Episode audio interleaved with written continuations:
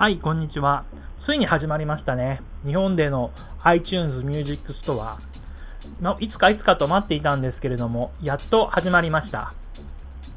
日本での iTunes Music Store ですが、値段の付け方がなかなかいいところついていますね。アメリカでは1曲99セント、つまり1ドル120円として120円ぐらいですけれども、日本でも150円という値段が付けられました。日本で今まで着メロとかもっと高い値段だったので、この値段の付け方にいいところついていると思いました。100円だったら安すぎるし、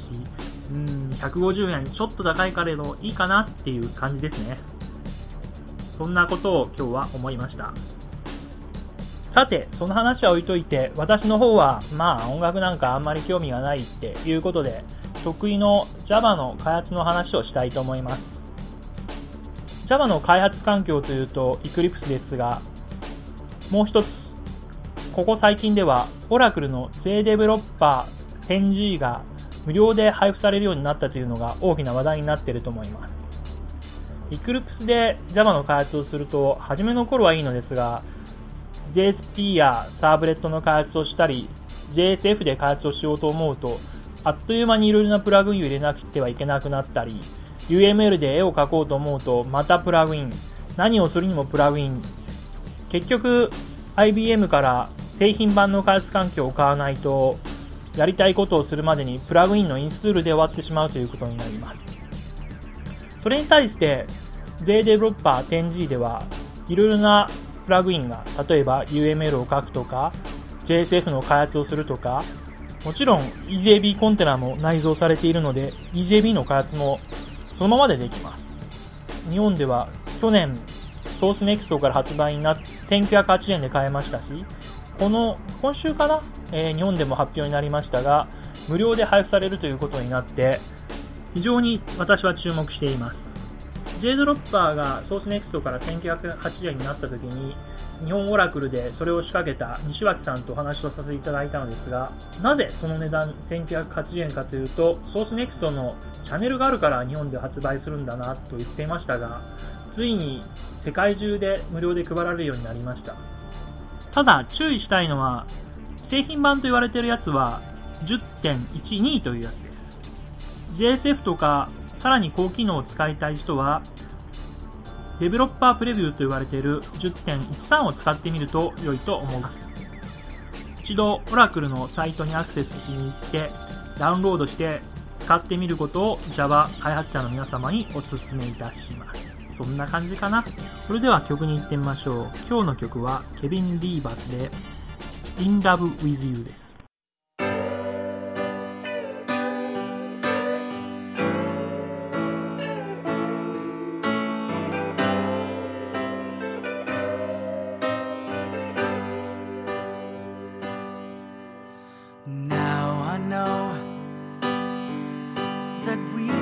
Never met, but I know you yet. Someday we will meet face to face in some time, some place. It's true.